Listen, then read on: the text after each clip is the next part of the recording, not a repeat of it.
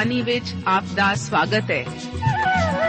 ਪ੍ਰਿਯ ਸ਼ਰੋਤਾ, ਇਹ ਸਾਚੀ ਬਾਣੀ ਕੀ ਹੈ? ਇਹ ਸਾਚੀ ਬਾਣੀ ਕਿਹਦੀ ਹੈ? ਹੋਰ ਇਹ ਸਾਨੂੰ ਕਿੱਥੇ ਮਿਲੂਗੀ? ਸ਼ਰੋਤਾ, ਇਹ ਸਾਚੀ ਬਾਣੀ ਦਾ ਸਾਡੇ ਜੀਵਨ 'ਚ ਕੀ ਲਾਭ ਹੈ? ਇਹਦਾ ਸਾਡੇ ਜੀਵਨ 'ਚ ਕੀ ਮੋਲ ਹੈ? ਇਹ ਸਾਰੇ ਪ੍ਰਸ਼ਨਾਂ ਦਾ ਉੱਤਰ ਸਾਨੂੰ ਇੱਕੋ ਹੀ ਜਗ੍ਹਾ 'ਚ ਲੱਭ ਸਕਦਾ ਹੈ। ਹੋਰ ਉਹ ਹੈ ਜੀਵਿਤ ਵਚਨ, ਧਰਮ ਸ਼ਾਸਤਰ, ਬਾਈਬਲ।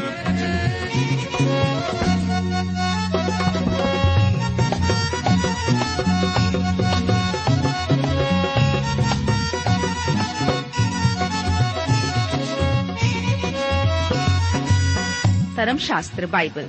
ਉਹੀ ਜੀਵਿਤ ਵਚਨ ਦਾ ਅਸੀਂ ਇਸ ਕਾਰਜਕ੍ਰਮ ਵਿੱਚ ਅਧਿਐਨ ਕਰਾਂਗੇ।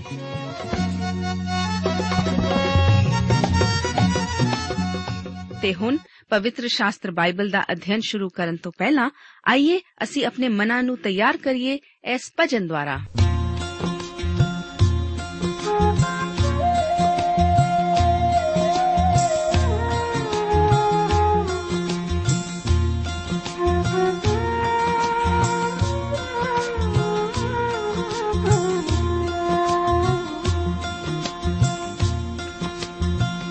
ਬਦੋ ਬਦੀ ਮੱਲੋ ਮੱਲੀ, ਤੈਨਾ ਦੂਰ ਦੂਰੇ ਸੁਖ ਤੇ ਆਰਾਮ ਸਾਰਾ ਯਿਸੂ ਦੇ ਹਜ਼ੂਰੇ।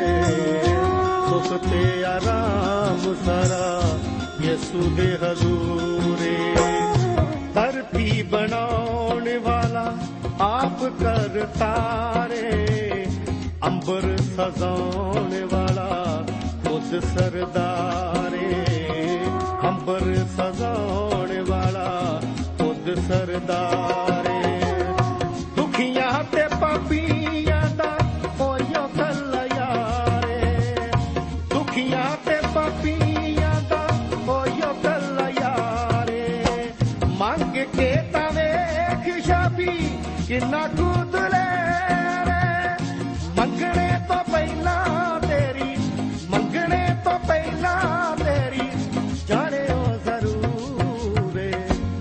ਸੁਖ ਤੇ ਆਰਾਮ ਸਾਰਾ ਯਿਸੂ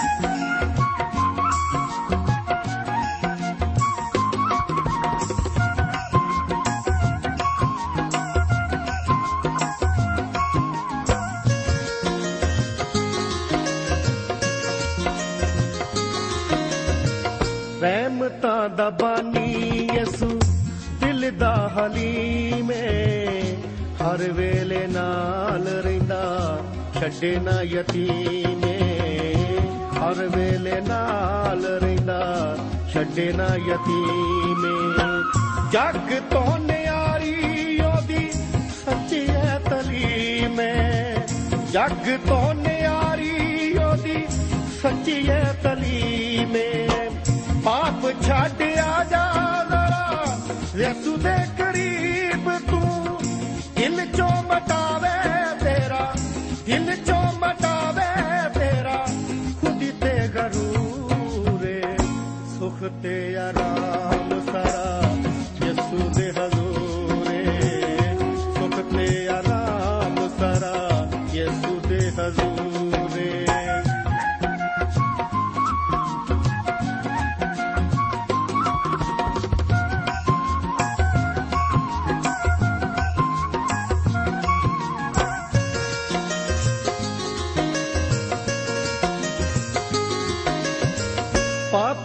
ਦੇ ਬਦਲਿਓ, ਚੜਿਆ ਪਹਾੜ ਨੂੰ। ਤਨ ਤੇ ਸਹਾਰੀ ਜਾਵੇ ਘੋੜਿਆਂ ਦੀ ਮਾਰ ਨੂੰ। ਤਨ ਤੇ ਸਹਾਰੀ ਜਾਵੇ ਘੋੜਿਆਂ ਦੀ ਮਾਰ ਨੂੰ। ਫੂਲ ਜਹ ਮੱਥੇ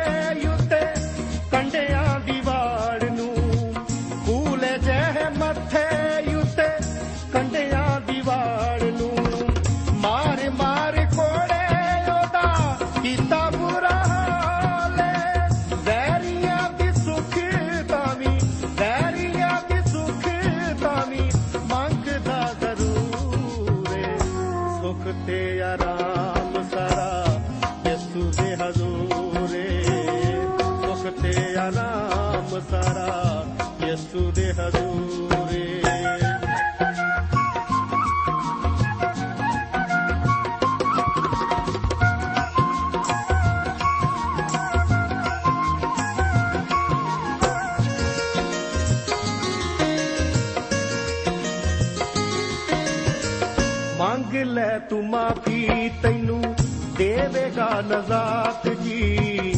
ਉਸ ਦੇ ਹਜ਼ੂਰ ਵਿੱਚ ਸਾਥ ਹੈ ਨਪਾਤ ਜੀ। ਉਸ ਦੇ ਹਜ਼ੂਰ ਵਿੱਚ ਸਾਥ ਹੈ ਨਪਾਤ ਜੀ। ਦੇਂਦਾ ਪਿਆਸਿਆਂ ਨੂੰ ਆਵੇ ਹਯਾਤ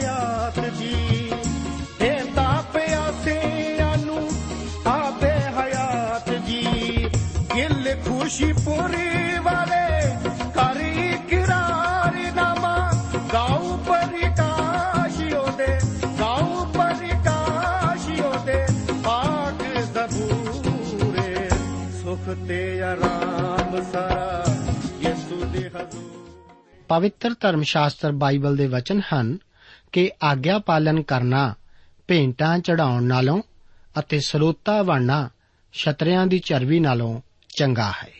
ਪਿਆਰੇ ਅਜ਼ੀਜ਼ੋ, ਅੱਜ ਦੇ ਇਸ ਬਾਈਬਲ ਅਧਿਨ ਪ੍ਰੋਗਰਾਮ ਵਿੱਚ ਬੇਵਸਥਾ ਸਾਰ ਦੀ ਪੋਥੀ ਦੇ 27 ਅਤੇ 28 ਅਧਿਆਇਆਂ ਉੱਤੇ ਵਿਚਾਰ ਕਰਨ ਲਈ ਆਪ ਦੇ ਭਾਈ ਵੱਲੋਂ ਆਪ ਦਾ ਸਵਾਗਤ ਹੈ। ਸ਼ੁਰੂ ਕਰਦੇ ਹਾਂ 27 ਅਧਿਆਇ ਨਾਲ। ਇਸ ਅਧਿਆਇ ਦਾ ਮੁੱਖ ਵਿਸ਼ਾ ਦੇਸ਼ ਦਾ ਭਵਿੱਖ ਅਤੇ ਅਣਆਗਿਆਕਾਰੀ ਲਈ ਸਰਾਪ ਹੈ। ਹੁਣ ਅਸੀਂ ਵਿਵਸਥਾ ਸਾਰ ਦੀ ਪੋਥੀ ਦੇ ਬਹੁਤ ਹੀ ਮਹੱਤਵਪੂਰਨ ਭਾਗ ਵਿੱਚ ਦਾਖਲ ਹੋ ਰਹੇ ਹਾਂ। ਇਹ موسی ਦਾ ਤੀਸਰਾ ਵਿਆਖਿਆਨ ਹੈ। ਇਹ ਭਾਗ 27 ਤੋਂ ਲੈ ਕੇ 30 ਅਧਿਆਇਆਂ ਵਿੱਚ ਪਾਇਆ ਜਾਂਦਾ ਹੈ। ਇਸ ਭਾਗ ਵਿੱਚ ਫਿਲਸਤੀਨੀ ਨੇਮ ਦਾ ਜ਼ਿਕਰ ਹੈ, ਜੋ ਕਿ ਪਰਮੇਸ਼ਵਰ ਨੇ ਇਸرائیਲੀ ਕੌਮ ਨਾਲ ਵੰਨਿਆ ਸੀ। ਇਸ ਬਾਰੇ ਸ਼ੁਰੂਆਤ ਕਰਨ ਤੋਂ ਪਹਿਲਾਂ ਆਓ ਦੇਖੀਏ ਕਿ ਇੱਕ ਨੇਮ ਕੀ ਹੈ। ਇਸ ਨੇਮ ਸ਼ਬਦ ਦਾ ਜ਼ਿਕਰ ਪਹਿਲਾਂ ਹੀ ਕਈ ਵਾਰ ਆ ਚੁੱਕਾ ਹੈ। ਨੇਮ ਕਈ ਪ੍ਰਕਾਰ ਦੇ ਹਨ। ਕਈ ਨੇਮ ਤਾਂ ਵਿਅਕਤੀਆਂ ਦੁਆਰਾ ਇੱਕ ਦੂਸਰੇ ਨਾਲ ਬੰਨੇ ਹੋਏ ਹਨ। ਬਾਈਬਲ ਧਰਮ ਸ਼ਾਸਤਰ ਵਿੱਚ ਕਈ ਨੇਮਾਂ ਦਾ ਜ਼ਿਕਰ ਹੈ ਜੋ ਕਿ ਇੱਕ ਕੌਮ ਨੇ ਦੂਸਰੀ ਕੌਮ ਨਾਲ ਬੰਨੇ ਸਨ। ਕਈ ਨੇਮ ਪਰਮੇਸ਼ਵਰ ਨੇ ਆਪਣੇ ਲੋਕਾਂ ਨਾਲ ਅਤੇ ਪੂਰੀ ਮਨੁੱਖ ਜਾਤੀ ਨਾਲ ਵੀ ਪੁਰਾਣੇ ਨੇਮ ਵਿੱਚ ਬੰਨੇ ਸਨ। ਇਸ ਤੋਂ ਪਹਿਲਾਂ ਅਸੀਂ ਆਦਮ ਦੇ ਨੇਮ, ਨੂਹ ਦੇ ਨੇਮ, ਅਬਰਾਹਮ ਦੇ ਨੇਮ ਅਤੇ ਮੂਸਾ ਦੇ ਨੇਮ ਬਾਰੇ ਵਿਚਾਰ ਕਰ ਚੁੱਕੇ ਹਾਂ। ਹੁਣ ਸਾਡੇ ਸਾਹਮਣੇ ਫਿਲਸਤੀਨੀ ਨੇਮ ਹੈ। ਮੁੱਖ ਤੌਰ ਤੇ ਪਰਮੇਸ਼ਵਰ ਦੁਆਰਾ ਬੰਨੇ ਨੇਮ ਦੋ ਤਰ੍ਹਾਂ ਦੇ ਹਨ ਸ਼ਰਤਬੰਦ ਅਤੇ ਗੈਰ ਸ਼ਰਤਬੰਦ ਨੇਮ। ਇੱਕ ਸਥਾਈ ਨੇਮ, ਗੈਰ ਸ਼ਰਤਬੰਦ ਨੇਮ ਹੁੰਦਾ ਹੈ। ਜਦੋਂ ਕਿ ਅਸਥਾਈ ਨੇਮ ਸ਼ਰਤਬੰਦ ਨੇਮ ਹੁੰਦਾ ਹੈ। ਇਹਨਾਂ ਦੋਹਾਂ ਵਿੱਚ ਫ਼ਰਕ ਸਮਝਣਾ ਜ਼ਰੂਰੀ ਹੈ। ਅਬਰਾਹਮ ਨਾਲ ਬੰਨਿਆ ਨੇਮ ਗੈਰ ਸ਼ਰਤਬੰਦ ਅਤੇ ਮੂਸਾ ਨਾਲ ਬੰਨਿਆ ਨੇਮ ਭਾਵ 10 ਹੁਕਮ ਸ਼ਰਤਬੰਦ ਸੀ। ਕੂਚ ਦੀ ਪੋਥੀ ਦੇ 19 ਅਧਿਆਏ ਉੱਤੇ ਉਸ ਦੀ 5 ਆਇਤ ਦੇ ਵਚਨ ਹਨ ਕਿ ਹੁਣ ਜੇ ਤੁਸੀਂ ਮੇਰੀ ਆਵਾਜ਼ ਦੇ ਸਰੋਤੇ ਹੋਵੋਗੇ ਔਰ ਮੇਰੇ ਨੇਮ ਦੀ ਮਨਾਉਤ ਕਰੋਗੇ ਤਾਂ ਤੁਸੀਂ ਸਾਰੀਆਂ ਕੌਮਾਂ ਵਿੱਚੋਂ ਮੇਰੀ ਨਿਜ ਪਰਜਾ ਹੋਵੋਗੇ, ਕਿਉਂ ਜੋ ਸਾਰੀ ਧਰਤੀ ਮੇਰੀ ਹੈ। ਫਿਲਿਸਤੀਨੀ ਨੇਮ ਇੱਕ ਗੈਰ ਸ਼ਰਤਬੰਦ ਨੇਮ ਹੈ। ਇਸ ਦਾ ਸੰਬੰਧ ਇਸਰਾਇਲ ਦੇ ਭਵਿੱਖ ਨਾਲ ਸੀ। ਇਸ ਵਿੱਚ ਪਰਮੇਸ਼ਵਰ ਦੀ ਬਾਣੀ ਦੀਆਂ ਕੁਝ ਮਹੱਤਵਪੂਰਨ ਭਵਿੱਖਬਾਣੀਆਂ ਹਨ। 27 ਅਧਿਆਏ, ਉਸ ਦੀਆਂ 1 ਤੋਂ ਲੈ ਕੇ 13 ਆਇਤਾਂ ਦੇ ਵਚਨ ਇਸ ਪ੍ਰਕਾਰ ਹਨ। ਮੂਸਾ ਤੇ ਇਸਰਾਇਲ ਦੇ ਬਜ਼ੁਰਗਾਂ ਨੇ ਪਰਜਾ ਨੂੰ ਹੁਕਮ ਦੇ ਕੇ ਆਖਿਆ ਕਿ ਸਾਰੇ ਹੁਕਮਾਂ ਦੀ ਜਿਹੜੇ ਮੈਂ ਅੱਜ ਤੁਹਾਨੂੰ ਦਿੰਦਾ ਹਾਂ, ਪਾਲਣਾ ਕਰੋ। ਅਤੇ ਇਉਂ ਹੋਵੇਗਾ ਕਿ ਜਦ ਤੁਸੀਂ ਜਰਦਨ ਤੋਂ ਪਾਰ ਉਸ ਧਰਤੀ ਵਿੱਚ ਜਿਹੜੀ ਪਰਮੇਸ਼ਵਰ ਯਹੋਵਾ ਤੁਹਾਡਾ ਪਰਮੇਸ਼ਵਰ ਤੁਹਾਨੂੰ ਦਿੰਦਾ ਹੈ, ਲੰਘੋ, ਤਦ ਤੁਸੀਂ ਆਪਣੇ ਲਈ ਵੱਡੇ ਵੱਡੇ ਪੱਥਰ ਖੜੇ ਕਰੋ ਅਤੇ ਉਸਾਂ ਉੱਤੇ ਲਿਪਾਈ ਕਰੋ। ਜਦ ਤੁਸੀਂ ਪਾਰ ਲੰਘ ਜਾਓ, ਤੁਸੀਂ ਉਹਨਾਂ ਉੱਤੇ ਇਸ ਵਿਵਸਥਾ ਦੀਆਂ ਸਾਰੀਆਂ ਗੱਲਾਂ ਲਿਖੋ। ਤਾਂ ਜੋ ਤੁਸੀਂ ਉਸ ਧਰਤੀ ਵਿੱਚ, ਜਿਹੜੀ ਯਹੋਵਾ ਤੁਹਾਡਾ ਪਰਮੇਸ਼ਵਰ ਤੁਹਾਨੂੰ ਦਿੰਦਾ ਹੈ, ਵੜੋ, ਜਿੱਥੇ ਦੁੱਧ ਅਤੇ ਸ਼ਹਿਦ ਵਗਦਾ ਹੈ, ਜਿਵੇਂ ਯਹੋਵਾ ਤੁਹਾਡੇ ਪਿਓ ਦਾਦਿਆਂ ਦੇ ਪਰਮੇਸ਼ਵਰ ਨੇ ਤੁਹਾਡੇ ਨਾਲ ਵਚਨ ਕੀਤਾ ਹੈ। ਤਾਂ ਐਉਂ ਹੋਵੇਗਾ ਕਿ ਜਦ ਤੁਸੀਂ ਜਰਦਨ ਤੋਂ ਪਾਰ ਲੰਘੋ, ਤਾਂ ਤੁਸੀਂ ਇਹਨਾਂ ਪੱਥਰਾਂ ਨੂੰ, ਜਿਨ੍ਹਾਂ ਦਾ ਮੈਂ ਤੁਹਾਨੂੰ ਅੱਜ ਹੁਕਮ ਦਿੰਦਾ ਹਾਂ ਏਬਾਲ ਪਹਾੜ ਉੱਤੇ ਖੜਾ ਕਰਕੇ ਉਹਨਾਂ ਉੱਤੇ ਲਿਪਾਈ ਕਰ ਦੇਣੀ। ਤੁਸੀਂ ਉੱਥੇ ਯਹੋਵਾ ਆਪਣੇ ਪਰਮੇਸ਼ਵਰ ਲਈ ਇੱਕ ਜਗਵੇਦੀ ਬਣਾਓ, ਅਰਥਾਤ ਪੱਥਰਾਂ ਦੀ ਇੱਕ ਜਗਵੇਦੀ। ਤੁਸੀਂ ਉਹਨਾਂ ਉੱਤੇ ਲੋਹੇ ਦਾ ਕੋਈ ਸੰਦ ਨਾ ਲਾਓ। ਤੁਸੀਂ ਯਹੋਵਾ ਆਪਣੇ ਪਰਮੇਸ਼ਵਰ ਦੀ ਜਗਵੇਦੀ, ਅਣਘੜਤ ਪੱਥਰਾਂ ਦੀ ਬਣਾਓ ਅਤੇ ਤੁਸੀਂ ਉਸ ਉੱਤੇ ਯਹੋਵਾ ਆਪਣੇ ਪਰਮੇਸ਼ਵਰ ਲਈ ਹੋਮ ਦੀਆਂ ਭੇਟਾਂ ਚੜਾਓ। ਨਾਲੇ ਤੁਸੀਂ ਸੁਖ ਸਾਂਦ ਦੀਆਂ ਬਲੀਆਂ ਚੜਾ ਕੇ ਉੱਥੇ ਖਾਓ ਅਤੇ ਯਹੋਵਾ ਆਪਣੇ ਪਰਮੇਸ਼ਵਰ ਦੇ ਸਨਮੁਖ ਆਨੰਦ ਕਰੋ ਤੁਸੀਂ ਉਹਨਾਂ ਪੱਥਰਾਂ ਉੱਤੇ ਇਸ ਵਿਵਸਥਾ ਦੀਆਂ ਸਾਰੀਆਂ ਗੱਲਾਂ ਸਾਫ਼-ਸਾਫ਼ ਲਿਖੋ ਤਾਂ موسی ਅਤੇ ਲੇਵੀ ਜਾਜਕ ਸਾਰੇ ਇਸਰਾਇਲ ਨਾਲ ਬੋਲੇ हे ਇਸਰਾਇਲ ਚੁੱਪ ਸਾਧ ਕੇ ਸੁਣੋ ਅੱਜ ਦੇ ਦਿਨ ਤੁਸੀਂ ਯਹੋਵਾ ਆਪਣੇ ਪਰਮੇਸ਼ਰ ਦੀ ਪਰਜਾ ਹੋ ਗਏ ਹੋ ਤੁਸੀਂ ਯਹੋਵਾ ਆਪਣੇ ਪਰਮੇਸ਼ਰ ਦੀ ਆਵਾਜ਼ ਨੂੰ ਸੁਣੋ ਅਤੇ ਉਸ ਦੇ ਹੁਕਮਾਂ ਅਤੇ ਵਿਧੀਆਂ ਨੂੰ ਜਿਹੜੀਆਂ ਮੈਂ ਅੱਜ ਤੁਹਾਨੂੰ ਦਿੰਦਾ ਹਾਂ ਪੂਰੀਆਂ ਕਰੋ موسی ਨੇ ਉਸੇ ਦਿਨ ਪਰਜਾ ਨੂੰ ਹੁਕਮ ਦਿੱਤਾ ਕਿ ਜਦ ਤੁਸੀਂ ਜਰਦਨ ਪਾਰ ਲੰਘ ਗਏ ਹੋਵੋ, ਇਹ ਗਰੀਜ਼ੀਮ ਪਹਾੜ ਉੱਤੇ ਖੜੋ ਕੇ ਪਰਜਾ ਨੂੰ ਅਸੀਸ ਦੇਣ, ਅਰਥਾਤ ਸ਼ਿਮੌਨ, ਲੇਵੀ, ਯਹੂਦਾ, ਯਿਸਾਖਾਰ, ਯੂਸਫ ਅਤੇ ਬਿੰਜਾਮੀਨ ਅਤੇ ਇਹ ਏਵਾਲ ਪਹਾੜ ਉੱਤੇ ਸਰਾਪ ਲਈ ਖੜੇ ਹੋਣ। ਰੌਬੇਨ ਗਾਦ, ਆਸ਼ੇਰ, ਜ਼ਬਿਲੂਨ, ਦਾਨ ਅਤੇ ਨਪਤਾਲੀ ਅਤੇ ਲੇਵੀ ਉੱਤਰ ਦੇ ਕੇ ਇਸਰਾਇਲ ਦੇ ਸਾਰੇ ਮਨੁੱਖਾਂ ਨੂੰ ਉੱਚੀ ਆਵਾਜ਼ ਨਾਲ ਆਖਣ, ਸਰਾਪੀ ਹੋਵੇ ਉਹ ਮਨੁੱਖ, ਜਿਹੜਾ ਘੜੀ ਹੋਈ ਜਾਂ ਢਾਲੀ ਹੋਈ ਮੂਰਤ, ਜਿਹੜੀ ਯਹੋਵਾ ਅੱਗੇ ਕਣਾਉਣੀ ਅਤੇ ਜਿਹੜੀ ਕਾਰੀਗਰ ਦੇ ਹੱਥ ਦਾ ਕੰਮ ਹੋਵੇ, ਬਣਾਵੇ ਅਤੇ ਉਹਨਾਂ ਨੂੰ ਕਿਸੇ ਓਲੇ ਥਾਂ ਖੜਾ ਕਰੇ, ਤਾਂ ਪਰਜਾ ਉੱਤਰ ਦੇ ਕੇ ਆਖੇ, ਆਮੀਨ। ਅਸੀਂ ਦੇਖਦੇ ਹਾਂ ਕਿ ਉਸ ਵਾਅਦੇ ਦੇ ਦੇਸ਼ ਵਿੱਚ ਇਸرائیਲੀਆਂ ਨੂੰ 10 ਹੁਕਮ ਪੱਥਰ ਉੱਤੇ ਲਿਖ ਕੇ ਸਾਹਮਣੇ ਰੱਖਣ ਲਈ ਕਿਹਾ ਗਿਆ ਸੀ। ਉਹਨਾਂ ਦਾ ਉਸ ਦੇਸ਼ ਵਿੱਚ ਰਹਿਣ ਦਾ ਸਮਾਂ ਅਤੇ ਰਹਿਣਾ ਪਰਮੇਸ਼ਵਰ ਦੇ ਪ੍ਰਤੀ ਆਗਿਆ ਪਾਲਣ ਦੁਆਰਾ ਨਿਰਧਾਰਤ ਹੋਵੇਗਾ। ਇਹ ਇੱਕ ਸ਼ਰਤਬੰਦ ਨੇਮ ਹੈ, ਪਰ ਇਹ ਦੇਸ਼ ਬਿਨਾਂ ਕਿਸੇ ਸ਼ਰਤ ਦੇ ਦਿੱਤਾ ਗਿਆ ਸੀ, ਜੋ ਕਿ ਗੈਰ ਸ਼ਰਤਬੰਦ ਨੇਮ ਹੈ। ਇਸ ਵਰਤਮਾਨ ਯੁੱਗ ਵਿੱਚ ਇਸ ਨੂੰ ਜਾਣਨਾ ਬਹੁਤ ਜ਼ਰੂਰੀ ਹੈ। ਪਰਮੇਸ਼ਵਰ ਦੀ ਵਿਵਸਥਾ ਹਰ ਥਾਂ, ਹਰ ਵਕਤ ਉਹਨਾਂ ਦੀਆਂ ਅੱਖਾਂ ਦੇ ਸਾਹਮਣੇ ਇੱਥੋਂ ਤੱਕ ਕਿ ਉਹਨਾਂ ਦੇ ਘਰਾਂ ਦੇ ਦਰਵਾਜ਼ਿਆਂ ਉੱਤੇ ਵੀ ਰਹਿਣੀ ਚਾਹੀਦੀ ਸੀ। ਜਦੋਂ ਉਹ ਵਾਅਦੇ ਦੇ ਦੇਸ਼ ਵਿੱਚ ਦਾਖਲ ਹੋਣਗੇ, ਤਾਂ ਲੋਕਾਂ ਦੀਆਂ ਬਰਕਤਾਂ ਦਾ ਐਲਾਨ ਗਰੇਜ਼ਿਮ ਪਹਾੜ ਤੋਂ ਕੀਤਾ ਜਾਵੇਗਾ। ਉਹਨਾਂ ਗੋਤਾਂ ਦਾ ਵੀ ਜ਼ਿਕਰ ਹੈ ਜੋ ਕਿ ਬਰਕਤਾਂ ਨੂੰ ਉਚਾਰਨਗੇ।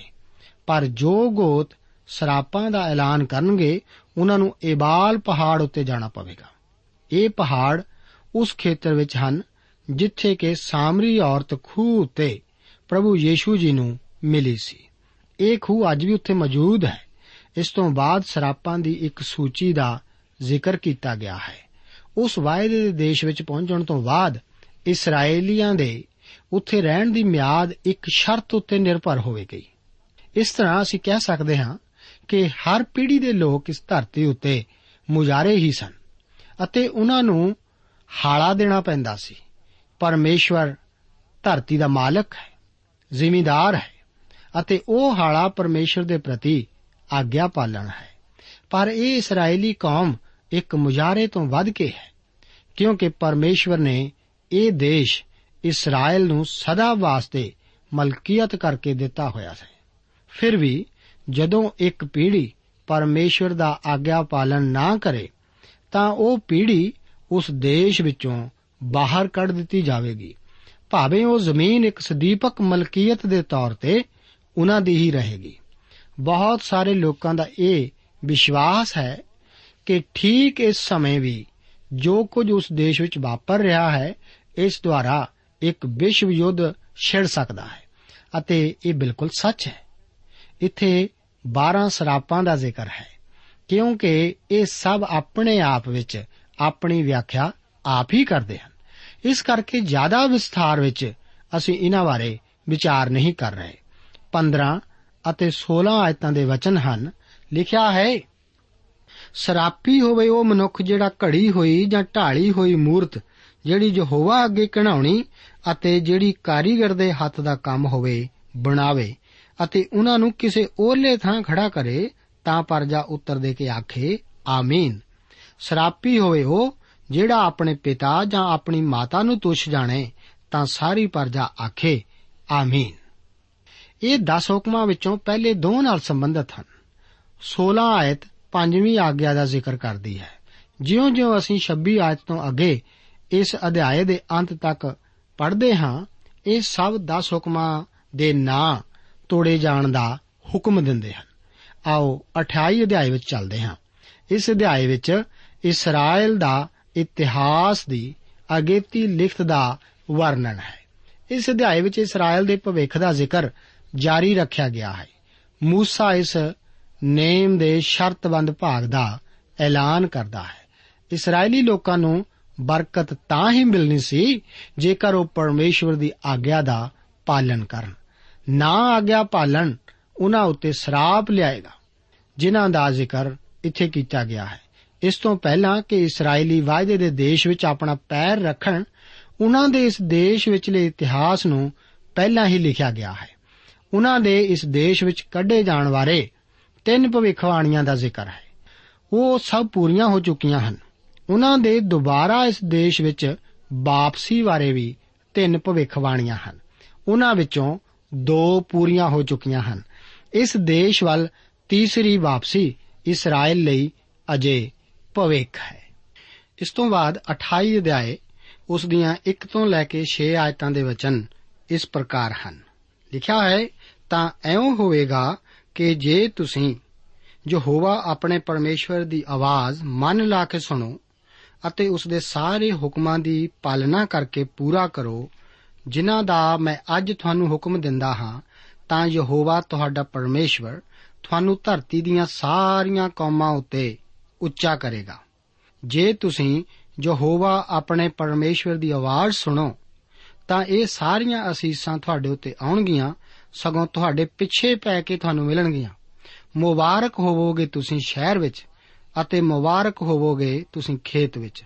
ਮੁਬਾਰਕ ਹੋਵੇਗਾ ਤੁਹਾਡੇ ਸਰੀਰ ਦਾ ਫਲ, ਤੁਹਾਡੀ ਜ਼ਮੀਨ ਦਾ ਫਲ, ਤੁਹਾਡੇ ਡੰਗਰ ਦਾ ਫਲ, ਤੁਹਾਡੇ ਚੌਣੇ ਦਾ ਵਾਧਾ ਅਤੇ ਤੁਹਾਡੇ ਇੱਜੜ ਦੇ ਬੱਚੇ। ਮੁਬਾਰਕ ਹੋਵੇਗੀ ਤੁਹਾਡੀ ਖਾਰੀ ਅਤੇ ਤੁਹਾਡਾ ਪਰਾਤੜਾ। ਮੁਬਾਰਕ ਹੋਵੋਗੇ ਤੁਸੀਂ ਆਪਣੇ ਅੰਦਰ ਆਉਣ ਵਿੱਚ ਅਤੇ ਮੁਬਾਰਕ ਹੋਵੋਗੇ ਤੁਸੀਂ ਆਪਣੇ ਬਾਹਰ ਜਾਣ ਵਿੱਚ। ਇੱਥੇ ਲਿਖਿਆ ਹੈ, ਜੇ ਤੁਸੀਂ ਯਹੋਵਾ ਆਪਣੇ ਪਰਮੇਸ਼ਵਰ ਦੀ ਆਵਾਜ਼ ਮਨ ਲਾ ਕੇ ਸੁਣੋ, ਇੱਥੇ ਜੇ ਬਾਰੇ ਗੌਰ ਕਰੋ। ਇਹ ਇਸ ਨੇਮ ਦਾ ਸ਼ਰਤਬੰਦ ਭਾਗ ਹੈ। ਇਹ ਲੋਕ ਤਾਂ ਹੀ ਮੁਬਾਰਕ ਪਾਉਣਗੇ ਜੇਕਰ ਉਹ ਪਰਮੇਸ਼ਵਰ ਦੀ ਆਗਿਆ ਦਾ ਪਾਲਨ ਕਰਨਗੇ, ਆਪ ਇਸ ਨੂੰ ਪੜ੍ਹ ਕੇ ਹੈਰਾਨ ਹੋਵੋਗੇ ਕਿ ਅਸਲ ਵਿੱਚ ਇੱਥੇ 12 ਸਰਾਪਾਂ ਦਾ ਅਤੇ ਸਿਰਫ 6 ਬਰਕਤਾਂ ਦਾ ਹੀ ਐਲਾਨ ਹੈ। ਜੇਕਰ ਆਪ ਇਸ ਦਾ ਕਾਰਨ ਜਾਣਨਾ ਚਾਹੋ, ਤਾਂ ਮੈਂ ਆਪ ਨੂੰ ਦੱਸਦਾ ਹਾਂ ਕਿ ਬਾਕੀ ਬਰਕਤਾਂ ਅਸੀਂ ਕਿੱਥੋਂ ਹਾਸਲ ਕਰਦੇ ਹਾਂ। ਸਾਡੇ ਪ੍ਰਭੂ ਯੀਸ਼ੂ ਜੀ ਨੇ ਪਹਾੜ ਉੱਤੇ ਖੜੇ ਹੋ ਕੇ ਪਹਾੜੀ ਉਪਦੇਸ਼ ਦਾ ਐਲਾਨ ਕੀਤਾ ਸੀ। ਉਹਨਾਂ ਨੇ ਇਸ ਦਾ ਆਰੰਭ ਕਿਸ ਤਰ੍ਹਾਂ ਕੀਤਾ ਹੈ? ਇਹਨਾਂ ਸ਼ਬਦਾਂ ਨਾਲ ਕਿ ਧਨ ਉਹ ਜਿਹੜੇ ਦਿਲ ਦੇ ਗਰੀਬ ਹਨ, ਕਿਉਂ ਜੋ ਸੁਰਗ ਦਾ ਰਾਜ ਉਹਨਾਂ ਦਾ ਹੈ। ਇਸ ਤੋਂ ਬਾਅਦ ਦੂਸਰੇ ਆਸ਼ੀਰਵਾਦ ਵਚਨਾਂ ਦਾ ਐਲਾਨ ਹੈ। ਇਹ ਇੱਕ ਹਦਾਇਤ ਪਾਏ ਇਸਰਾਇਲ ਨੂੰ ਸੁਣਨ ਲਈ ਉਸਕਾਏਗਾ। ਇਹ ਉਹਨਾਂ ਦੇ ਲੰਬੇ ਪਰਖੇ ਇਤਿਹਾਸ ਤੋਂ ਬਾਅਦ ਬਰਕਤਾਂ ਨੂੰ ਸੁਣ ਰਿਹਾ ਸੀ। ਇਸ ਸਮੇਂ ਉਹ ਪਹਿਲਾਂ ਹੀ ਦੋ ਵਾਰ ਗੁਲਾਮੀ ਵਿੱਚ ਜਾ ਚੁੱਕੇ ਸਨ ਅਤੇ ਅਜੇ ਇੱਕ ਵਾਰ ਹੋਰ ਉਹਨਾਂ ਨੇ ਹੁਣ ਗੁਲਾਮੀ ਵਿੱਚ ਜਾਣਾ ਸੀ, ਜੋ ਕਿ ਉਹਨਾਂ ਨੂੰ ਸਾਰੀ ਧਰਤੀ ਵਿੱਚ ਵਖੇਰ ਦੇਵੇਗੀ। 13 ਅਤੇ 14 ਆਇਤਾਂ ਵਿੱਚ ਅਸੀਂ ਦੇਖਦੇ ਹਾਂ ਕਿ ਜੇਕਰ ਉਹ ਪਰਮੇਸ਼ਵਰ ਦਾ ਆਗਿਆ ਪਾਲਨ ਕਰਨ, ਤਾਂ ਅਜੇ ਵੀ ਬਰਕਤਾਂ ਦੀ ਪਰਮਾਰ ਦਾ ਵਾਅਦਾ ਪਰਮੇਸ਼ਵਰ ਉਹਨਾਂ ਨਾਲ ਕਰਦਾ ਹੈ। ਇੱਥੇ ਲਿਖਿਆ ਹੈ ਯਹੋਵਾ ਤੁਹਾਨੂੰ ਸਿਰ ਠਹਿਰਾਵੇਗਾ, ਪਰ ਪੂਛ ਨਹੀਂ। ਅਤੇ ਤੁਸੀਂ ਉੱਤੇ ਹੀ ਰਹੋਗੇ, ਪਰ ਹੇਠਾਂ ਨਹੀਂ। ਜੇ ਤੁਸੀਂ ਯਹੋਵਾ ਆਪਣੇ ਪਰਮੇਸ਼ਵਰ ਦੇ ਹੁਕਮਾਂ ਨੂੰ ਸੁਣੋ, ਜਿਹੜੇ ਅੱਜ ਮੈਂ ਤੁਹਾਨੂੰ ਪਾਲਣਾ ਕਰਨ ਲਈ ਦਿੰਦਾ ਹਾਂ। ਅਤੇ ਤੁਸੀਂ ਉਹਨਾਂ ਗੱਲਾਂ ਤੋਂ, ਜਿਨ੍ਹਾਂ ਦਾ ਮੈਂ ਤੁਹਾਨੂੰ ਅੱਜ ਹੁਕਮ ਦਿੰਦਾ ਹਾਂ, ਸੱਜੇ ਖੱਬੇ ਨਾ ਮੁੜੋ ਪਈ ਤੁਸੀਂ ਦੂਜੇ ਦੇਵਤਿਆਂ ਦੇ ਪਿੱਛੇ ਜਾ ਕੇ ਉਹਨਾਂ ਦੀ ਪੂਜਾ ਕਰੋ।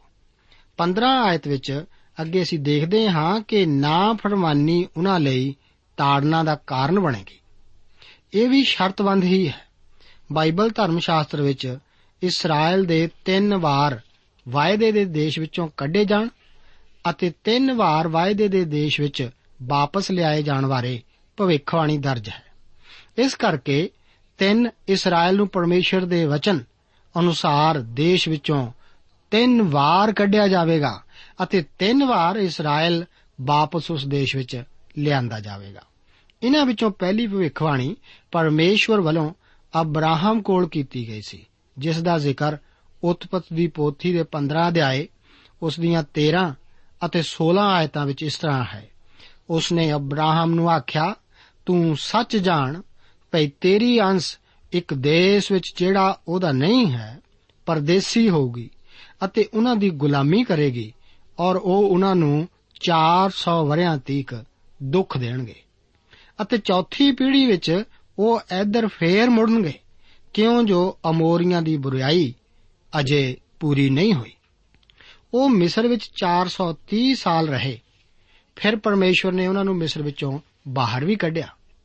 ਇਹੋ ਹੀ ਅਸੀਂ ਹੁਣ ਬੇਵਸਥਾ ਸਾਰ ਵਿੱਚੋਂ ਦੇਖ ਰਹੇ ਹਾਂ।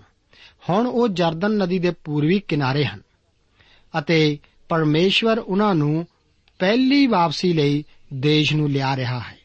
ਜੋ ਹੋਸ਼ੂਆ ਦੀ ਪੋਥੀ ਵਿੱਚ ਅਸੀਂ ਉਹਨਾਂ ਨੂੰ ਦੇਸ਼ ਵਿੱਚ ਦਾਖਲ ਹੁੰਦੇ ਅਤੇ ਨਿਆਂਇਆਂ ਦੀ ਪੋਥੀ ਵਿੱਚ ਉਸ ਦੇਸ਼ ਵਿੱਚ ਇਸرائیਲੀਆਂ ਨੂੰ ਸਥਿਰ ਹੁੰਦੇ ਦੇਖਾਂਗੇ। ਜੋ ਕਿ ਭਵਿੱਖਬਾਣੀ ਦੀ ਪੂਰਨ ਅਤੇ ਸ਼ਾਬਦਿਕ ਪੂਰਤੀ ਹੈ। ਇਹ ਕਿੰਨਾ ਮਹੱਤਵਪੂਰਨ ਅਧਿਆਇ ਹੈ। 32 ਤੋਂ ਲੈ ਕੇ 37 ਆਇਤਾਂ ਦੇ ਵਚਨ ਇਸ ਪ੍ਰਕਾਰ ਹਨ। ਤੁਹਾਡੇ ਪੁੱਤਰ ਧੀਆਂ ਦੂਜੇ ਲੋਕਾਂ ਨੂੰ ਦਿੱਤੇ ਜਾਣਗੇ ਅਤੇ ਤੁਹਾਡੀਆਂ ਅੱਖਾਂ ਉਹਨਾਂ ਉੱਤੇ ਸਾਰਾ ਦਿਨ ਵੇਖ-ਵੇਖ ਅਤੇ ਲੋਚ-ਲੋਚ ਤਰਸ ਜਾਣਗੀਆਂ। ਪਰ ਤੁਹਾਡੇ ਹੱਥਾਂ ਵਿੱਚ ਕੋਈ ਜ਼ੋਰ ਨਹੀਂ ਹੋਵੇਗਾ। ਤੁਹਾਡੀ ਜ਼ਮੀਨ ਦਾ ਫਲ ਅਤੇ ਤੁਹਾਡੀ ਸਾਰੀ ਕਮਾਈ ਉਹ ਲੋਕ ਜਿਨ੍ਹਾਂ ਨੂੰ ਤੁਸੀਂ ਜਾਣਦੇ ਨਹੀਂ ਖਾਣਗੇ। ਤੁਸੀਂ ਸਦਾ ਲਈ ਦੱਬੇ ਅਤੇ ਪੀ ਹੁੰਦੇ ਰਹੋਗੇ। ਤੁਸੀਂ ਆਪਣੀਆਂ ਅੱਖਾਂ ਨਾਲ ਵੇਖ-ਵੇਖ ਕੇ ਸ਼ੁਦਾਈ ਹੋ ਜਾਓਗੇ। ਯਹੋਵਾ ਤੁਹਾਨੂੰ ਬਹੁਤ ਬੁਰੇ ਫੋੜਿਆਂ ਨਾਲ, ਜਿਨ੍ਹਾਂ ਤੋਂ ਤੁਸੀਂ ਚੰਗੇ ਨਾ ਹੋ ਸਕੋਗੇ, ਤੁਹਾਡੇ ਗੋਡਿਆਂ ਅਤੇ ਲੱਤਾਂ ਉੱਤੇ, ਤੁਹਾਡੇ ਪੈਰ ਦੇ ਤਲੇ ਤੋਂ ਸਿਰ ਦੀ ਚੋਟੀ ਤੀਕ ਮਾਰੇਗਾ। ਯਹੋਵਾ ਤੁਹਾਨੂੰ ਅਤੇ ਤੁਹਾਡੇ ਰਾਜੇ ਨੂੰ, ਜਿਹਨੂੰ ਤੁਸੀਂ ਆਪਣੇ ਉੱਤੇ ਠਹਿਰਾਓਗੇ, ਇੱਕ ਕੌਮ ਕੋਲ ਪਹੁੰਚਾਵੇਗਾ। ਜਿਹਨੂੰ ਨਾ ਤੁਸੀਂ, ਨਾ ਤੁਹਾਡੇ ਪਿਓ ਦਾਦੇ ਜਾਣਦੇ ਸੋ। ਉੱਥੇ ਤੁਸੀਂ ਦੇਵਤਿਆਂ ਦੀ ਪੂਜਾ ਕਰੋਗੇ, ਅਰਥਾਤ ਲੱਕੜੀ ਅਤੇ ਪੱਥਰ ਦੇ। ਅਤੇ ਤੁਸੀਂ ਉਹਨਾਂ ਸਾਰੀਆਂ ਕੌਮਾਂ ਵਿੱਚ ਜਿੱਥੇ-ਜਿੱਥੇ ਯਹੋਵਾ ਤੁਹਾਨੂੰ ਧੱਕ ਦੇਵੇਗਾ, ਇੱਕ ਭਿਆਨਕ ਨਮੂਨਾ, ਕਹਾਵਤ ਅਤੇ ਮਖੌਲ ਹੋਵੋਗੇ। ਇਹਨਾਂ ਆਇਤਾਂ ਦੀ ਭਵਿੱਖਬਾਣੀ ਪੂਰੀ ਤਰ੍ਹਾਂ ਯਹੂਦਾ ਦੇ ਆਖਰੀ ਰਾਜਾ ਸਿਦਕਿਆ ਦੇ ਦਿਨਾਂ ਵਿੱਚ ਪੂਰੀ ਹੋਈ। ਜਿਸ ਦੇ ਸਾਹਮਣੇ ਉਸ ਦੇ ਪੁੱਤਰਾਂ ਦਾ ਕਤਲ ਕੀਤਾ ਗਿਆ ਅਤੇ ਉਸ ਦੀਆਂ ਅੱਖਾਂ ਕੱਢੀਆਂ ਗਈਆਂ ਸਨ। ਉਹ ਲਾਚਾਰ ਅਤੇ ਅੰਨਾ ਕਰਕੇ ਬਾਬੁਲ ਦੀ ਗੁਲਾਮੀ ਵਿੱਚ ਲਿਜਾਇਆ ਗਿਆ ਸੀ। 35 ਤੋਂ ਲੈ ਕੇ 37 ਆਇਤਾਂ ਵਿੱਚ ਬਾਬਲ ਦੀ ਗੁਲਾਮੀ ਦਾ ਜ਼ਿਕਰ ਹੈ। ਇਹ ਸਭ ਕੁਝ ਉਹਨਾਂ ਨਾਲ ਉਹਨਾਂ ਦੀ ਨਾਫਰਮਾਨੀ ਕਰਕੇ ਹੀ ਵਾਪਰਿਆ। ਬਾਬਲ ਦੀ ਗੁਲਾਮੀ ਤੋਂ ਵੀ ਪਰਮੇਸ਼ਰ ਵਾਪਸ ਲਿਆਂਦਾ ਗਿਆ ਸੀ, ਜਿਸ ਦਾ ਜ਼ਿਕਰ ਅਜ਼ਰਾ ਅਤੇ ਨਹਿਮਾਇਆ ਦੀ ਪੁਸਤਕ ਵਿੱਚ ਹੈ। ਇਸ ਦੁਆਰਾ ਵੀ ਭਵਿੱਖਬਾਣੀ ਦੀ ਪੂਰਤੀ ਹੀ ਹੋਈ। ਤੀਸਰੀ ਵਾਰ ਇਸرائیਲੀ ਰੋਮੀ ਸਰਕਾਰ ਦੁਆਰਾ ਖਿੰਡਾਏ ਗਏ ਸਨ। 48 ਤੋਂ ਲੈ ਕੇ 49 ਆਇਤਾਂ ਦੇ ਵਚਨ ਇਸ ਪ੍ਰਕਾਰ ਹਨ। ਲਿਖਿਆ ਹੈ, ਤੁਸੀਂ ਆਪਣੇ ਵੈਰੀਆਂ ਦੀ ਜਿਨ੍ਹਾਂ ਨੂੰ ਯਹੋਵਾ ਤੁਹਾਡੇ ਵਿਰੁੱਧ ਕੱਲੇਗਾ ਭੁੱਖ ਤੇ ਨੰਗੇਪਣ ਅਤੇ ਇਹਨਾਂ ਸਾਰੀਆਂ ਚੀਜ਼ਾਂ ਦੀ ਥੋੜ ਵਿੱਚ ਟਹਿਲ ਸੇਵਾ ਕਰੋਗੇ ਅਤੇ ਉਹ ਲੋਹੇ ਦਾ ਜੂਲਾ ਤੁਹਾਡੀ ਧੌਣ ਉੱਤੇ ਰੱਖਣਗੇ ਜਦ ਤੀਕ ਤੁਹਾਨੂੰ ਮਿਟਾ ਨਾ ਦੇਣ। ਯਹੋਵਾ ਤੁਹਾਡੇ ਵਿਰੁੱਧ ਦੂਰੋਂ, ਅਰਥਾਤ ਧਰਤੀ ਦੇ ਕੰਢੇ ਤੋਂ ਜਿਵੇਂ ਉਕਾਬ ਉੜਦਾ ਹੈ, ਇੱਕ ਕੌਮ ਨੂੰ ਲੈ ਆਵੇਗਾ। ਉਹ ਕੌਮ ਜਿਹਦੀ ਬੋਲੀ ਤੁਸੀਂ ਨਹੀਂ ਸਮਝੋਗੇ। ਰੋਮੀ ਜੋ ਕਿ ਲੋਹੇ ਦੇ ਰਾਜਦੰਡ ਕਰਕੇ ਜਾਣੇ ਜਾਂਦੇ ਸਨ, ਉਹਨਾਂ ਦੁਆਰਾ ਇਸ ਭਵਿੱਖਬਾਣੀ ਦੀ ਪੂਰਤੀ ਕੀਤੀ ਗਈ ਸੀ। ਬਚਨ ਦੱਸਦਾ ਹੈ ਕਿ ਲੋਹੇ ਦਾ ਜੂਲਾ ਤੁਹਾਡੀ ਧੌਣ ਉੱਤੇ ਉਹ ਰੱਖਣਗੇ ਅਤੇ ਉਹ ਕੌਮ ਜਿਹਦੀ ਬੋਲੀ ਤੁਸੀਂ ਨਹੀਂ ਸਮਝੋਗੇ। ਰੋਮੀਆਂ ਦੀ ਬੋਲੀ ਬਿਲਕੁਲ ਭਿੰਨ ਸੀ। ਇਬਰਾਨੀ ਭਾਸ਼ਾ ਏਸ਼ੀਆ, ਅਫਰੀਕਾ ਅਤੇ ਪੂਰਬ ਦੇ ਲੋਕਾਂ ਨਾਲ ਸੰਬੰਧਿਤ ਹੈ। ਇਹ ਬਿਲਕੁਲ ਭਿੰਨ ਹੈ। 50 ਤੋਂ ਲੈ ਕੇ 53 ਆਇਤਾਂ ਦੇ ਵਚਨ ਇਸ ਪ੍ਰਕਾਰ ਹਨ। ਲਿਖਿਆ ਹੈ ਇੱਕ ਕੌਮ ਜਿਹਦਾ ਮੂੰਹ ਗੁੱਸੇ ਵਾਲਾ ਹੋਵੇਗਾ, ਜਿਹੜੀ ਨਾ ਬੁੱਢਿਆਂ ਦਾ ਆਦਰ ਕਰੇਗੀ, ਨਾ ਜਵਾਨਾਂ ਉਤੇ ਦਇਆ ਕਰੇਗੀ। ਜਦ ਤੀਕ ਉਹ ਤੁਹਾਨੂੰ ਮਿਟਾ ਨਾ ਦੇਵੇ, ਉਹ ਤੁਹਾਡੇ ਡੰਗਰਾਂ ਦਾ ਫਲ ਅਤੇ ਤੁਹਾਡੀ ਜ਼ਮੀਨ ਦਾ ਫਲ ਖਾਵੇਗੀ। ਉਹ ਤੁਹਾਡੇ ਲਈ ਅੰਨ, ਨਵੀਂ ਮੈਂ ਤੇਲ ਅਤੇ ਤੁਹਾਡੇ ਚੌਣੇ ਦਾ ਵਾਧਾ ਤੁਹਾਡੇ ਇੱਜੜ ਦੇ ਬੱਚੇ ਨਾ ਛੱਡੇਗੀ। ਜਦ ਤੀਕ ਤੁਹਾਨੂੰ ਨਾਸ ਨਾ ਕਰ ਦੇਵੇ। ਅਤੇ ਉਹ ਤੁਹਾਨੂੰ ਤੁਹਾਡੇ ਸਾਰੇ ਫਾਟਕਾਂ ਵਿੱਚ ਘੇਰ ਲਵੇਗੀ, ਜਦ ਤੀਕ ਤੁਹਾਡੀਆਂ ਉੱਚੀਆਂ ਅਤੇ ਗੜਾਂ ਵਾਲੀਆਂ ਕੰਧਾਂ, ਜਿਨ੍ਹਾਂ ਉੱਤੇ ਤੁਸੀਂ ਆਪਣੇ ਦੇਸ਼ ਵਿੱਚ ਨੇਚਾ ਕੀਤੀ, ਬੈਠੇ ਸੌ ਨਾ ਢਾਈਆਂ ਜਾਣ। ਇਉਂ ਉਹ ਤੁਹਾਨੂੰ ਤੁਹਾਡੇ ਸਾਰੇ ਫਾਟਕਾਂ ਵਿੱਚ, ਤੁਹਾਡੇ ਸਾਰੇ ਦੇਸ਼ ਦੇ ਅੰਦਰ, ਜਿਹੜਾ ਯਹੋਵਾ ਤੁਹਾਡੇ ਪਰਮੇਸ਼ਰ ਨੇ ਤੁਹਾਨੂੰ ਦਿੱਤਾ ਹੈ, ਘੇਰ ਲਵੇਗੀ। ਉਸ ਘੇਰੇ ਅਤੇ ਉਸ ਵਿਪਤਾ ਵਿੱਚ ਜਿਹਦੇ ਨਾਲ ਤੁਹਾਡੇ ਵੈਰੀ ਤੁਹਾਨੂੰ ਤੰਗ ਕਰਨਗੇ, ਤੁਸੀਂ ਆਪਣੇ ਸਰੀਰ ਦਾ ਫਲ, ਅਰਥਾਤ ਆਪਣੇ ਪੁੱਤਰ ਧੀਆਂ ਦਾ ਮਾਸ, ਜਿਹੜੇ ਯਹੋਵਾ ਤੁਹਾਡੇ ਪਰਮੇਸ਼ਰ ਨੇ ਤੁਹਾਨੂੰ ਦਿੱਤੇ, ਖਾਓਗੇ। ਯੋਸਫਸ ਦੱਸਦਾ ਹੈ ਕਿ ਕਿਸ ਤਰ੍ਹਾਂ ਇਤਿਹਾਸਕ ਤੌਰ ਤੇ ਮਾਮਾ ਨੂੰ ਆਪਣੇ ਬੱਚੇ ਛੱਡਣ ਲਈ ਮਜਬੂਰ ਕੀਤਾ ਗਿਆ ਅਤੇ ਬੱਚਿਆਂ ਦਾ ਮਾਸ ਖਾਦਾ ਗਿਆ ਸੀ। 64 ਤੋਂ ਲੈ ਕੇ 67 ਆਇਤਾਂ ਵਿੱਚ ਅਸੀਂ ਦੇਖਦੇ ਹਾਂ ਕਿ ਪਰਮੇਸ਼ਵਰ ਯਹੂਦੀਆਂ ਦੇ ਫਿਰ ਵਾਪਸ ਆਉਣ ਬਾਰੇ ਦੱਸਦਾ ਹੈ। ਇਸ ਭਵਿੱਖਬਾਣੀ ਦੀ ਪੂਰਤੀ ਹੋਣੀ ਅਜੇ ਬਾਕੀ ਹੈ। ਆਪ ਦਾ ਇਸ ਬਾਰੇ ਕੀ ਵਿਚਾਰ ਹੈ? ਮੈਂ ਇਸ ਬਾਰੇ ਤੁਹਾਨੂੰ ਆਪਣੇ ਵਿਚਾਰ ਦੱਸ ਦੇਵਾਂ। ਮੇਰਾ ਵਿਸ਼ਵਾਸ ਹੈ ਕਿ ਇਸ ਦੀ ਭਵਿੱਖਬਾਣੀ ਸ਼ਾਇਦ ਪੂਰੀ ਹੋਵੇਗੀ। ਅਜਿਹਾ ਅਜੇ ਭਵਿੱਖ ਵਿੱਚ ਹੋਵੇਗਾ। ਸਦੀਆਂ ਦਰ ਸਰੀਆਂ, ਇਹ ਸਭ ਕਿਸ ਤਰ੍ਹਾਂ ਯਹੂਦੀਆਂ ਉੱਤੇ ਆਏ ਵੱਖ-ਵੱਖ ਸਤਾਉ ਦੁਆਰਾ ਪੂਰਾ ਕੀਤਾ ਗਿਆ ਹੈ। ਇਹ ਸਭ ਉਹਨਾਂ ਦੀ ਲਗਾਤਾਰ ਨਾਫਰਮਾਨੀ ਦਾ ਨਤੀਜਾ ਹੈ। ਇਸ ਵਿੱਚ ਸਾਡੇ ਲਈ ਕਿੰਨਾ ਅੱਛਾ ਸਬਕ ਸਿੱਖਣ ਵਾਸਤੇ ਹੈ। ਇਸ ਦੁਆਰਾ ਸਾਨੂੰ ਚਾਹੀਦਾ ਹੈ ਕਿ ਅਸੀਂ ਇਹਨਾਂ ਲੋਕਾਂ ਨੂੰ ਖੁਸ਼ਖਬਰੀ ਸੁਣਾਈਏ, ਜੋ ਕਿ ਉਸ ਦੇਸ਼ ਵਿੱਚੋਂ ਉਜੜੇ ਹੋਏ ਹਨ। ਪ੍ਰਭੂ ਆਪ ਨੂੰ ਅੱਜ ਦੇ ਇਹਨਾਂ ਵਚਨਾਂ ਨਾਲ ਬਰਕਤ ਦੇਵੇ। ਦੋਸਤੋ, ਸਾਨੂੰ ਉਮੀਦ ਹੈ ਕਿ ਇਹ ਕਾਰਜਕ੍ਰਮ ਤੁਹਾਨੂੰ ਪਸੰਦ ਆਇਆ ਹੋਵੇਗਾ। ਤੇ ਇਹ ਕਾਰਜਕ੍ਰਮ ਸੁਣ ਕੇ ਤੁਹਾਨੂੰ ਬਰਕਤਾਂ ਮਿਲੀਆਂ ਹੋਣਗੀਆਂ। ਜੇ ਤੁਸੀਂ ਇਹ ਕਾਰਜਕ੍ਰਮ ਦੇ ਬਾਰੇ ਕੁਝ ਪੁੱਛਣਾ ਚਾਹੁੰਦੇ ਹੋ, ਤੇ ਸਾਨੂੰ ਇਸ ਪਤੇ ਤੇ ਲਿਖੋ। Programme Sachi Bani, post box number 1715 sector 36 Chandigarh 160036 ਪਤਾ ਇੱਕ ਵਾਰ ਫੇਰ ਸੁਣ ਲਓ। Programme Sachi Bani, post box number 1715 sector 36 Chandigarh 160036 ਸਾਡਾ ਈਮੇਲ ਪਤਾ ਹੈ punjabi.ttb@twr.in ਪਤਾ ਇੱਕ ਵਾਰ ਫੇਰ ਸੁਣ ਲਓ punjabi.ttb@twr.in ਹੁਣ ਸਾਡੇ ਪ੍ਰੋਗਰਾਮ ਦਾ ਸਮੇਂ ਸਮਾਪਤ ਹੁੰਦਾ ਹੈ ਉਮੀਦ ਹੈ ਅਗਲੇ ਪ੍ਰੋਗਰਾਮ ਵਿੱਚ ਤੁਹਾਡੇ ਨਾਲ ਫੇਰ ਪੇਂਟ ਹੋਏਗੀ। ਰੱਬ ਤੁਹਾਨੂੰ ਬਰਕਤ ਦੇ